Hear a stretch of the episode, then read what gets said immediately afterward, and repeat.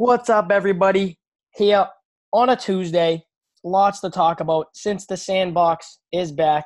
What's going on? On a Tuesday. So going up. Wow, that's a good song. That's a good song. Had to, had to put that out there. All right, so it was a good weekend for Steve. Um, great weekend for all of us, actually, uh, in the NFL world. Um, so we'll just kick it off with uh, our usual segment. Um, impress, disappoint. Steve, you want to kick it off? Yeah, I'm gonna I'm gonna have to go with the hype on this one, and I have to say that my most impressive player is is Daniel Jones. Um, in his debut, I wouldn't have expected the game to go that way, and the way that he carried himself throughout the game, he just showed he showed me some things, and, and he showed me some things he needs to work on, and I feel like that's encouraging because like he is a rookie, but the things that he did right, I feel like were were very important, and that was like his accuracy and his decision making. I feel like those two things were like really top notch and better than most rookies. Um, what would you have to say about my most imp- most impressive player? Yeah, dude, he dude he kicked ass. I mean, in those situations, down 15 points or more, Eli was like 0 and 40, and now Daniel Jones is 1 and 0. So you know what I mean? I don't know. I just feel like he gave them a lot of juice, dude. He he wasn't shying away from the moment, and it just just looked like he belonged there. It looked like they all knew he belonged there, and it's it's hopeful. It is hopeful. Yeah, like I said, uh, there, there's some things he needs to work on, and that's definitely ball security. Um, he was he was getting rushed. Uh, Nate Nate Solder didn't didn't have too good of a game. Uh, Shaq Barrett was rushing the passer like crazy. I think he had four sacks, and um, we we know that that we can't turn the ball over as a, as a quarterback. So he definitely needs to work on that. But those two rushing touchdowns he had uh, adds a different element to to the offense. I agree. I agree. And who disappointed you this week? Um, my disappointing team would definitely have to be the Eagles. How can you let the Detroit Lions come into your house and you lose a game? I know you're banged up. I know there was some plays that that could have went uh, different ways, such as like Nelson Agholor's drop. Um, Carson Wentz, I think he's playing good, but the team is just banged up. Like I said, I, I thought that they were going to be a top NFC East team, but it looks like the Cowboys are really standing out. I know they haven't really played anyone too crazy yet, and it's still early. Um, but I'm thinking with with Daniel Jones stepping up to the plate like he did, and maybe the Eagles looking like this, maybe the Giants really could compete um, for the long term of the season. But what do you, what, what do you think you had um, for disappointment? For me, uh, well, first off, I'm going to start with my uh, impressive. Uh, I, I just want to say, Jacoby Brissett, man, I'm all in. straight completions. Uh, I think he tied or broke the Colts record. 310 yards, two touchdowns. Uh, got the big completions when they needed them late in the game. Um, even though the Falcons came back, man, what more can I say? They they just looked really good. No Darius Leonard, no Malik Hooker. Now we know Malik Hooker's out for four to six weeks. Um, but yeah, dude, he's that he's that dude. He's getting paid fifteen million dollars, and it looks like that contract's an absolute steal. Uh, but for the disappointment, I have to go with Seattle. Uh, how do you let a Drew Breesless Saints um, beat you at home? Which kind of went to my point about our argument the other day about how Brees has had some really good teams. Yeah, yeah. But you know what I mean? It, I just couldn't believe that they they got absolutely ramshackled in Seattle by Teddy Bridgewater. But I mean, hey, like you said last week, the, the Saints are there to stay. Yeah, no, I, I think the Saints are there to stay. And just going going to what you had to say about Brissett, um, I know I know you def saw Ty get banged up. What what are we hearing for for his injury? Uh, they said he, he was hesitant to um, declare himself available for next week, so they have no no ideas yet. But if he's gonna be out, it'll be next week, and then he should be good to go after that. But it's a quad injury, so we'll see. We'll see. He's hopeful to play, but as of right now, it's up in the air. Lou, it, it's nice to see Brissett and and Ty build this kind of relationship because we know how hurt Ty was when when Luck decided to retire. Um, so maybe you thought that a, a dis- disappointing season was going to come out of Ty, but but seeing the Colts win win some games with the help of those two together is is encouraging. But Kev, why don't you chime in here? What do you have for um, an impressive and disappointing reflection on week three. Yeah. So um so for my impressive player, um and Steve, I I definitely put Daniel Jones kind of in my final decision, but I figured a lot of people would, would have him this week, so I wanted to switch it up. And I'm sure a lot of people have this guy too, but my my impressive player is Mike Evans, and obviously he had a big week. Everyone knows that, and you know if you know Mike Evans, you know he does. He has games like this probably once or twice a year, every season. He just puts up ridiculous numbers, and you know his stat line was good. He caught for three touchdowns, but the thing that impressed me more was the eight catches for 190 yards. That's you know that's almost 25 yards per catch, and you know I don't care who you're playing. You know that's that's still impressive. So he he definitely he definitely got my vote for the most impressive as far as most disappointing, I went with the Cardinals, and I know the Cardinals are, you know, middle of the pack team. You know, kind of hard to disappoint slash surprise us, but against a team like the Panthers without Cam Newton, to lose by to lose by almost 20 points is there's no excuses for it. And I was just expecting a, a better game out of them. I thought it was going to be a pretty close game, maybe like you know six seven point game at most, but that was that was really disappointing for me. Hundred percent. Kev, it was nice to see Mike Evans' name be, be in the media for having a big game because he was kind of quiet up to this point. Uh, I do have to say, though, the Giants' pass defense is the worst in the NFL. And Janoris Jenkins, it didn't even look like he was a factor in the game. It really looked like the Giants were playing with 10 defensive players. So Mike Evans was capitalizing on this matchup all day. And just like you said, Mike Evans will have one or two games a year where he does go off like this. And he's talked about as a top five receiver in the league, which he should be because he's that type of a talent. But until the Bucs get a, a better guy at, at, quarterback, I don't see him being consistently in that conversation. Um, but yeah, but true. since we're on since we're on Evans, let, let's just uh, – address something else that happened in that Bucs Giants game, and that's Saquon Barkley. You know that uh, he tweaked his ankle. Um, they, they said four four to eight weeks for, for the high ankle sprain. I think he's going to be more on the the earlier side. Uh, the Giants, I definitely think he's out this week. He's I think he's out the following week as well because that's a quick turnaround game uh, Thursday night football against the Pats, which I'm very disappointed that I'm going to and I won't be able to see him play. Um, but if Daniel Jones can really keep what he has going and Saquon can kind of get into the mix around week six or seven, you know, I think that would be really encouraging. But what do you have to say about uh, Saquon's injury, Lou? Honestly, I think it's kind of a good thing. I mean, I don't think they were going anywhere. I think it would just be him running his legs out, and now we get to see Daniel Jones be more Daniel Jones. I just feel like it, it can't hurt Daniel Jones to have him out, like in the long run. I think we'll get to see him throw downfield more. He'll have to make more um, quick, decisive throws. He won't have that safety valve out of the backfield. Um, I know it's it's tough for them. I mean, that is a big blow when you lose someone like that. But I think just for his development, I think that's huge. And I think it's like you said. I think it'll be on the earlier side, but I wouldn't doubt that they just be precautionary and just rest their franchise player. No, they very much could. And and if that's the case, uh, the Giants' bye week is, is week 11. So if they really do want to be precautionary, they could hold him out until after that. Because if if what they could uh, eight weeks, this week's about to be week four, and then he can't come back week 11. So week 12 would would be the time. Um, but I think when Saquon does come back, he's going to be a beast.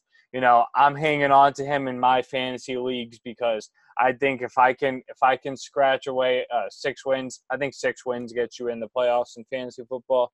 Um, if if you can get there, then he's the best player to have coming around your team at that time. And in the meantime, I, I guess you can pick up uh, Wayne Gallman. I'm not big on him. We've had Wayne Gallman and Paul Perkins come in and and try and be the starting backs before Saquon was there, and it just really didn't work out. So I expect the Giants to to reach out to to a couple of guys and, and maybe bring in somebody like a CJ Anderson or a Jay Ajayi. But those players, if they do end up coming in, need to know that when Saquon is bad, their role their role is going to be very limited. I, I agree. Kev, Kev, do you think it's a positive or a, or a or a minus for Daniel Jones and his growth to not have Saquon at the um, beginning? Yeah, so I think, Lou, I think you hit the nail on the head. I think as far as as Daniel Jones' growth and kind of you know letting him develop the next few weeks, it's obviously a good thing for him. Like you said, not really anyone to hand it off to, kind of forces them to to throw the ball more. But I think just I think for the Giants itself, it's it's a little bit it's a little bit of both. I mean, you know, it's a high ankle sprain, not the worst thing that could happen. But then again, ankle sprains are those type of injuries that a lot of running backs, you know, get you know over and over again once once they get the initial one and, and that's the only thing that really worries me not that a sprained ankle is anything serious but it's kind of one of those mini injuries that kind of keeps recurring so i think they should definitely be you know cautious with you know how quick they get him back on the field especially where he's so young you know you don't want to you don't want to rush him back now and have him have you know problems down the line. But the the good thing is, I mean, and Steve, I hate to say this, it's not like the Giants were you know really going anywhere. They weren't really a contender. So as far as you know what it does for you know the team and the fan base, I think you know yeah it it sucks not seeing them on the field for the next four to eight weeks, but it, at least it's not you know a season it's not a season ruiner, you know. Yeah. So I um so I, I think I think it definitely could be a lot worse. Like you said, it could be a torn ACL, it could be a torn Achilles that would affect more than just this year. So I could definitely take a serviceable high ankle sprain. That injury certainly is going to linger throughout the season, even if the Giants were competing at week 12 or so, if that's when he was to come back. Um, I, I think it would be in, in, a different role than it would be at right now in the season. Uh, like you said, the the Giants just aren't a, a good football team, and there's there's nothing that you can really do about that. But since we're talking about a bad football team, why don't we just get into another team that, that's kind of underperforming this year, and that's Cleveland. Uh, one and two record, got a couple of tough games coming up. Lou, start us off with Cleveland. Yeah, I mean, it honestly all starts with like Freddie Kitchens. Like my one critique of them, like coming into the season, was I don't trust a first year head coach who's never been a head coach and who was a coordinator for a season. The guy was the running backs coach to start last season, and now he's a head coach. You see, his play calls just weren't there. Like he he said that, like he he knew he he messed up, but like it takes more than that. I mean, Baker didn't look great. He he kind of rolls out too much and kind of gives up on some plays. He hasn't been greatly accurate, and the O line hasn't protected him a ton. So I just feel like it's a lot of stuff at once. Like I feel like people jump the gun on uh, how good they are, but I do think it's it's hopeful for them. You get through a tough stretch of games. You figure out the play calling, the pass protection. Baker's gonna get roughed up a little bit, but he'll have some growing pains. He hasn't even played a full season yet, and I think they'll string together some wins at the end of the season because their schedule does get easier. But like you said, the next few weeks are just absolutely brutal. Yeah, Lou, I actually have the games here right in front of me. So we have we have Cleveland at one and two, and the bye week comes in at week seven. So the next three weeks, weeks four, five, and six, they're at Ravens, at 49ers, and then home versus Seattle. And then after their bye week in week seven, they play the Pats. So honestly, I see them losing every single one of those games, and that would leave them at halfway in the season, one in what seven?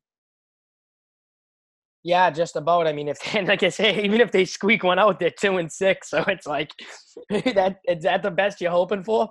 Yeah, and and if they are two and six, that's beating what the undefeated 49ers team. I know I talked bad about them like uh, all off season. I addressed I addressed this in a previous episode, but you know they they they are playing good, and they'll get Tevin Coleman back. Um, obviously, Jerick McKinnon's down for the rest of the year, but as those young wide receivers get to develop and, and Kittle starts to be the player that he is, you know, that, that really isn't an easy game. Um, and, and they do have an easier stretch after week eight. Um, but they'll still have a couple of division games. You know, Pittsburgh isn't going to be a, a tough game. You see that, that they're 0 and 3. And I think a lot of the 0 and 3 teams you can kind of stick a fork in. Um, the Jets are 0 and 3 there's a there's a couple of other winless teams on here that I really think are all done, like the Broncos, the Dolphins, the Bengals. But I don't know. what that's just something that we'll have to monitor throughout the next coming weeks. But being under 500 at halfway point in the season, seeing all those uh, egos with Odell and Jarvis and, and Baker himself, you know, it's going to be really interesting to watch. Kev, do you think there's any hope for, for Cleveland eh, coming into the end of the season, or, or do you think they're they're still Cleveland? No, so and uh, so it, it's tough with the Cleveland Browns because you know there there was a lot of hype coming into the season. You know, with Baker Mayfield, obviously them acquiring OBJ, and you know they have a they have a good they have a good young offense. But the thing the thing with the Browns is, you know, the Browns were so bad for you know most of our lifetime that there's no really, you know, there's only going up from here. So I mean, I I tend to think that obviously there's some hope, and, and like I said, they do have you know a young, athletic, good you know core of offensive players. Like you said, they got Landry, OBJ, you know Nick Chubb, obviously Baker Mayfield. Like they have a good offense, and you know it's it's disappointing to see them you know playing like this. But then again, what do you expect from you know a team that's played three games together and is this young and, and this talented and obviously I know egos come into play and stuff, but I think I think that stuff they'll just learn on the fly and kind of learn from being around each other more. I mean, we're talking about this, but it's still only week three. We have to realize, you know, and even if the even if the Browns do only win, you know, four or five, even if they win six, seven, that's that's still an impressive year for them just because of how bad they've been. And if they can get hot. And even if they lose, you know, a couple games, a couple of these upcoming games by, you know, a touchdown or or whatever, it'll at least give the fans some hope that you know may, maybe they could make the jump next year. But I think there's definitely hope. I think people are writing them off early. I don't think they're gonna, you know, win a Super Bowl or anything like that. But I think, you know, I, I think they'll start turning it around and kind of learn to gel with each other more. Kev, yeah. I gotta respectfully disagree with that. Mm. Um, I, I don't think that the Browns have a lot of time with this nucleus of players uh, to kind of just sit around and wait for, for the wins to start generating. I think I think Lou is right about Freddie Kitchen. He doesn't really know how to make this split in the offense with getting everyone the ball and being able to run systematic plays. It, it just Baker Mayfield seems like he's throwing the ball better outside of the pocket, and, and nobody knows if that's from design or if that's from the offensive line just being so horrible. Um, I think that they ran a draw on fourth and nine. hey, it, it's crazy. It, it really is, and I, I just think that they have a lot of young guys, and their nucleus is very promising. And I know they are the Browns. They they don't have uh, a lot in in football history to to look to look at besides maybe Jim Brown. But um, I I don't know their expectations and what they were talked about all all off season was just so high. It was it was Super Bowl standards, and all the players were talking about it. And I just I don't think even seven wins is, is enough to satisfy. So I think people would lose their jobs over a season like that. Oh, de- oh, definitely. And, and, now moving on to uh, people that could be losing their jobs. Um, I didn't have this on the on the game plan, but I think there's two QB controversies that we have to look out for. Um, Carolina with Cam Newton and uh, Minshew and Nick Foles. I mean, I hate to say it, but now with the salary cap and injuries, and we've seen both of those quarterbacks injured multiple times now. Is there a reason for both teams to hold on to them if they have cheap, consistent backups? What do you guys think? Uh, so I honestly think that Cam is so banged up that he's going to end up being shut down for the year. I don't know if it's his shoulder. I don't know if it's his foot. I don't know if his head's straight. But how he just came into the season, he didn't look good. And the fact that Kyle Allen can come in and, and make Carolina score 38 points, I don't know. It, it was just like, it was really astonishing, to be honest. So I don't I don't think that there's going to be quarterback controversy there because Cam is held to such a standard around the league, and I know the media talks about him for missing throws and not being a necessarily typical uh, quarterback. But I think I think Cam will get a, a fair shot. But Foles, on the other hand, I'm sure if if he has the the history that that Cam kind of built for himself. I know Foles is a Super Bowl MVP, but we've seen Foles be in this kind of spotlight before when he went to the Rams and he didn't really do anything with his opportunity. You know what I mean?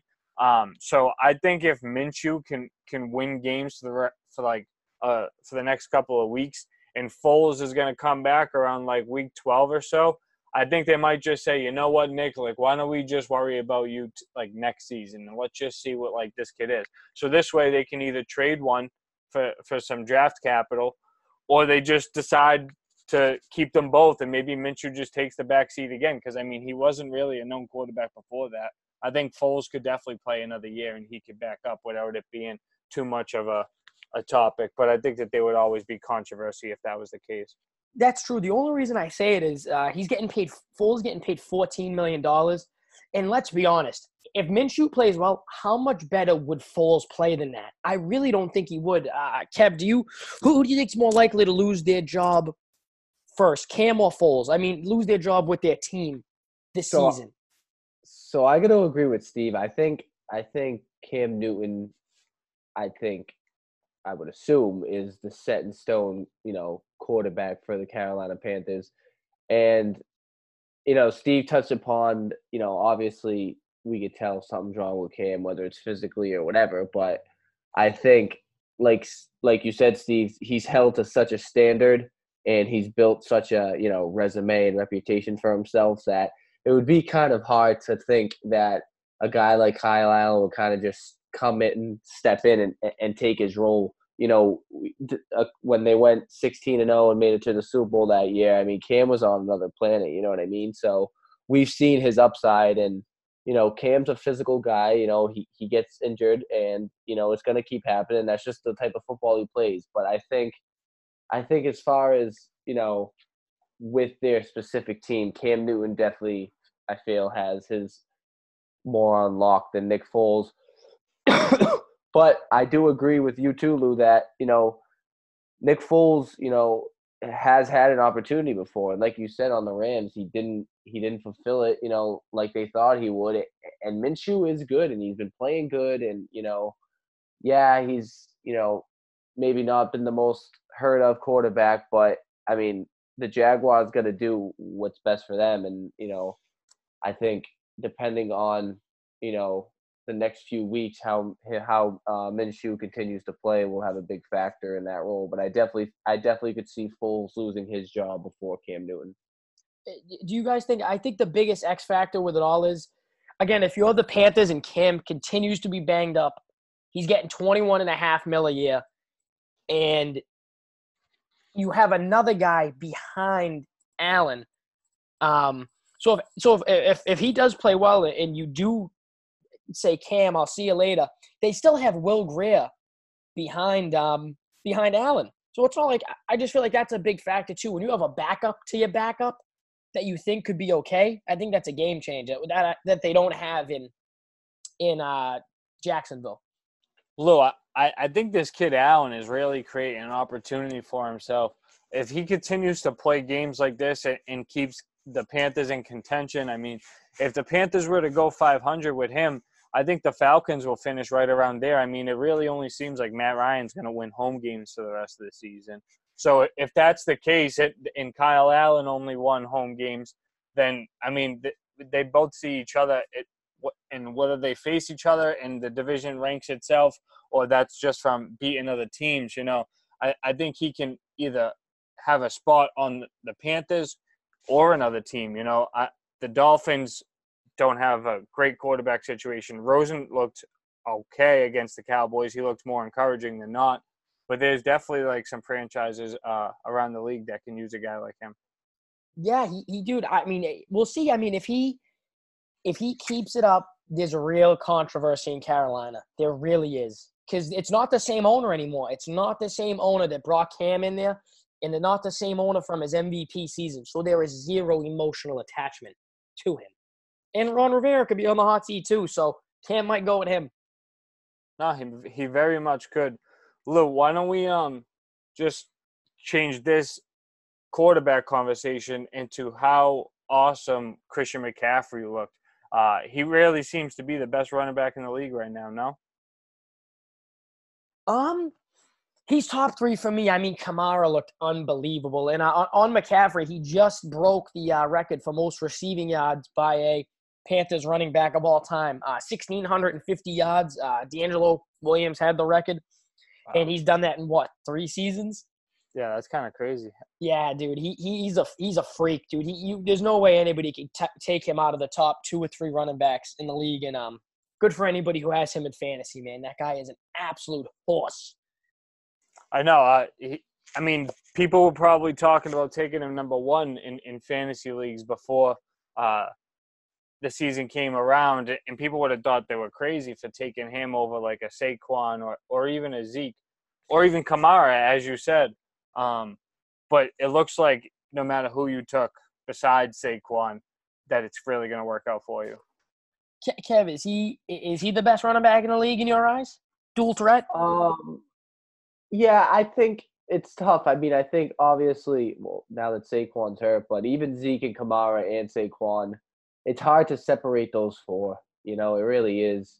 On any given week, any one of them can be the best running back in the league. So it's kind of hard. But I mean, he's definitely yeah, he's he's in the conversation. I I really I couldn't really tell you my honest opinion of who the best running back in the league is right now. I think that's how good all these guys are playing.